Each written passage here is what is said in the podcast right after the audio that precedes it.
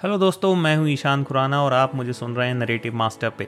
Narrative master है आपका one stop destination for all things past present and future हम अपने इस पॉडकास्ट में बहुत सारी चीज़ों के बारे में बात करते हैं। कई बार बातें होती हैं कुछ बहुत फ़ेमस लोगों के बारे में, कई बार बातें होती हैं कुछ ऐसे हिस्टोरिकल इवेंट्स के बारे में जो आज हो रहे हैं या फिर होते रहे हैं। तो उनके बारे में हम आपको बताने की यहाँ पे कोशिश करते हैं।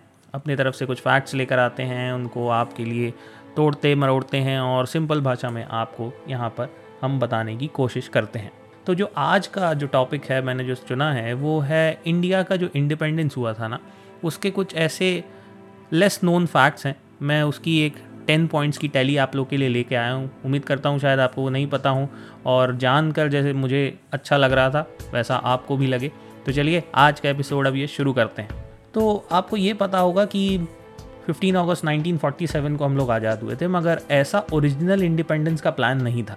वो एक्चुअली में प्लान था जून 1948 में, जो पावर ट्रांसफ़र का डेट शेड्यूल हुआ था, वो इसी के आसपास होने वाला था मतलब कि जून 1948 में। लेकिन फरवरी 1947 में, जब नए वॉइस रॉयल लॉर्ड माउंट का अपॉइंटमेंट हुआ तो उन्होंने इस डेट को पीछे कर दिया। तो हम लोग की आज़ादी हुई कब? अगस्त 1947 तो पार्टीशन पर जिन्ना के आग्रह के बाद हुई उथल पुथल के बाद उन्होंने एक साल पहले तारीख को एडवांस कर दिया। तीन जून को प्रमुख राजनीतिक दलों के साथ उन्होंने एक हिस्टोरिक मीटिंग के बाद माउंट बैटन ने 15 अगस्त की तारीख तय की।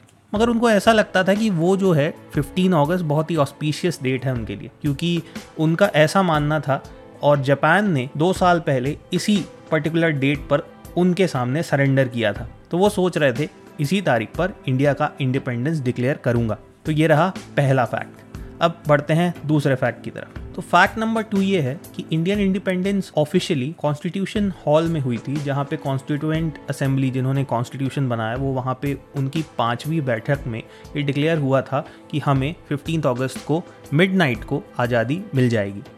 तो यहाँ पे सारे डिसीजंस हो रहे थे। वो आज का एकदम समय था। मिडनाइट में सब लोग इकट्ठा हुए, पूरा पार्लियामेंट भरा हुआ था। उन्होंने एक सत्र बैठाया, एक मीटिंग बैठाई और ये सारा कामकाज शुरू किया।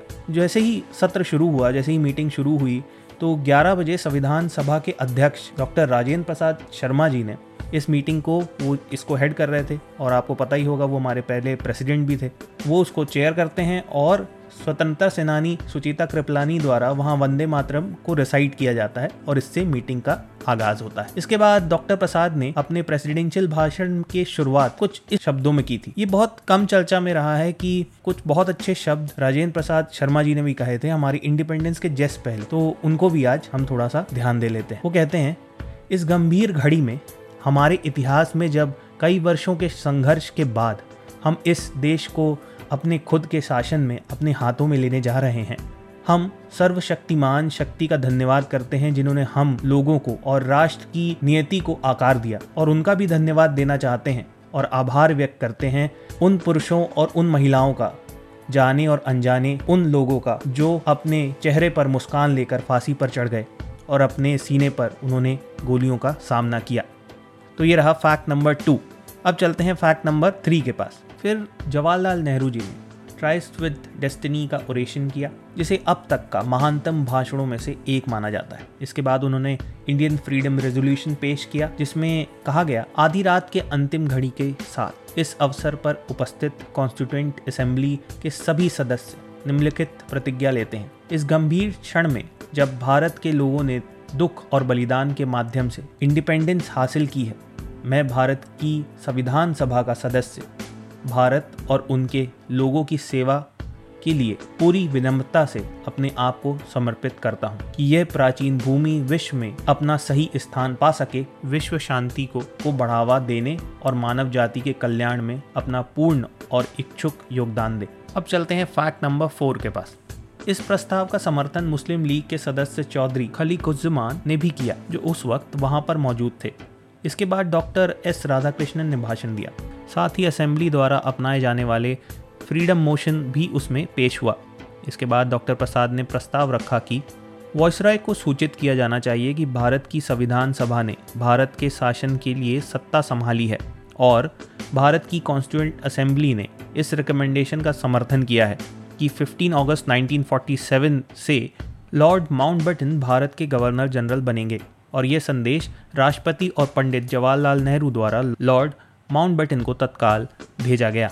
इसके बाद सत्र के अंतिम चरण का आगाज़ हुआ जब मुंबई स्थित एजुकेशनिस्ट और फ्रीडम फाइटर हंसा मेहता ने देश की महिलाओं की ओर से राष्ट्र को नया राष्ट्रीय ध्वज भेंट किया। डॉक्टर राजेंद्र प्रसाद ने ध्वज स्वीकार किया। सुचेता कृपलानी, इसके बाद सारे जहाँ से अच्छा हिंदुस्तान हमारा और जनगण मण के पहले श्लोक गाकर सत्र को राउंड ऑफ़ करते हैं। जनगण मण अभी तक राष्ट्रगान नहीं था। ये दर्जा इसे 1950 में हासिल होगा, जब हमारा कॉन्स्टिट्यूशन बनेगा। इसके बाद सदन की कार्यवाही सुबह तक स्थगित कर दी गई। अब आता है पॉइंट नंबर सिक्स। तो 16 पॉइंट अब वो दिन था 15 अगस्त 1947 समारोह आठ बजे से शुरू हो गया।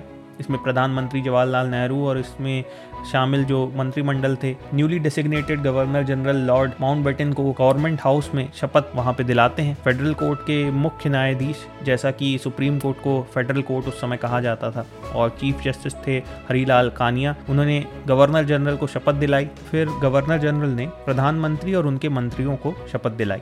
उस समय हाल ही में एक विमान हादसे के बाद हॉस्पिटल में होने के कारण जगजीवन राय एकमात्र ऐसे मंत्री थे जिस, जिनको उस दिन शपथ नहीं दिलाई जा सकती थी। तो अब आते हैं फैक्ट नंबर सेवन के पास। माउंट बैटन ने गवर्नर जनरल के रूप में भाषण दिया और फिर सिग्नल दिया कि इंडियन नेशनल फ्लैग को इमारत के गुंबद पर लगाया जाए। 31 तोपों की सलामी के साथ पहली बार स्वतंत्र भारत का झंडा वहाँ पर फहराया गया, जिसको आज हम प्रेसिडेंट हाउस या फिर राष्ट्रपति भवन कहते हैं। वहाँ पर ये फ्लैग लगाया गया। पंडित नेहरू शाही भीड़ को देखने और गवर्नर जनरल को अलविदा कहने के लिए छत पर आए। माउंट बैटन ने नए प्रधानमंत्री को वेव किया और अब इमारत के ऊपर उड़ रहे भारतीय झंडे को सलाम किया। तो अब बढ़ते हैं फैक्ट नंबर एट के पास। तो फैक्ट नंबर एट है, जहाँ समारोह अंदर चल रहे थे, वहीं बाहर पुलिस ने बिल्डिंग को घेरा हुआ था। स्टेप्स पर लाल कालीन बिछाए गए थे। नौसेना, सेना और वायुसेना की टुकड़ियाँ तैयार थीं। सब कुछ गवर्नर जनरल के राज के ट्रेडिशनल ड्राइव से चल रहा था। कारों में डिस्टिंग्विश्ड विजिटर्स वहाँ पहुँच रहे थे। अचानक पुलिस बैरिकेड पर आवाजाही में बदलाव हुआ। हँसते हँसते नारेबाजी करते हुए लोग प्रवेश द्वार की ओर बढ़े। वह गार्ड ऑफ़ ऑनर के बीच सैनिक हालाँकि बिना डिस्टर्ब हुए खड़े हुए थे। ना तो वो किसी को रोक टोक रहे थे, ना ही वो लोगों के कुछ काम में हस्तक्षेप कर रहे थे। इसके बाद नेहरू इस ज़ोर शोर के बीच छत पर दिखाई दिए। तो अब आते हैं फैक्ट नंबर नाइन के पास। साथ साथ आप विजुअलाइज करते जाइए, बहुत ही बढ़िया लगेगा अगर आप इसको सोचते रहें कि उस समय क्या हो रहा होगा तो ये जो मेरा आज का एपिसोड है, इसमें चार चाँद लग जाएँगे। तो चलिए फैक्ट नंबर नाइन ये बहुत ही इंटरेस्टिंग है। भारतीय ध्वज का पहला public flag hoisting India gate के पास प्रिंसेस पार्क में दोपहर में हुआ। समारोह देखने के लिए वहाँ लाखों लोग इकट्ठा हुए। परेड ग्राउंड को तार के बाढ़ से एनक्लोज किया गया था। कुछ ही सीटें लगाई गई थी विशेष मेहमानों के लिए, लेकिन भीड़ को कोई रोक नहीं रहा था। पुलिस ने कुछ देर बाद सबको छोड़ दिया और लोगों को अपना रास्ता खुद ढूँढने को कहा। भीड़ इतनी बढ़ गई थी कि मंत्रियों, राजनीतिक प्रतिनिधियों और सैन्य प्रमुख सहित कई उल्लेखनीय मेहमानों को गेट से ही वापस जाना पड़ा। भीड़ के कारण ड्रिल और पास मार्च के प्लान को कैंसिल करना पड़ा। आधिकारिक खाते में इस समय माउंटबेटन और नेहरू हड़बड़ी में फंसे हुए, खोए हुए और अलग लोगों को और महिलाओं की मदद करते हुए भी दिखाई दिए थे। इतनी वहाँ पे भीड़ बढ़ गई थी कि माउंट बेटन और जवाहरलाल नेहरू और अलग अलग नेताओं को वहाँ पे लोगों को ढूंढना पड़ रहा था कि इधर उधर छितर बितर हो गए थे लोग। इतनी ज़्यादा वहाँ पे भीड़ एक समय पर आ गई थी। अब जो ये लास्ट पॉइंट है, ये इमेजिन कीजिए। मैं आपको इसी पॉइंट के साथ इस एपिसोड को आज ख़त्म करूँगा। तो जब आखिरकार जब तिरंगा लहराया जब तिरंगे को फहराया गया, बारिश की बौछार हो गई और आसमान में एक इंद्रधनुष दिखाई दिया। लोगों ने उसमें एक अच्छा शगुन माना। उस समय के एक अकाउंट के हिसाब से वो कहते हैं, उन्होंने इंद्रधनुष के तीन रंगों में अपने भारत के फ्लैग को देखा और शायद उसे एक हेवनली फ्लैग का दर्जा उसी दिन से मिल गया।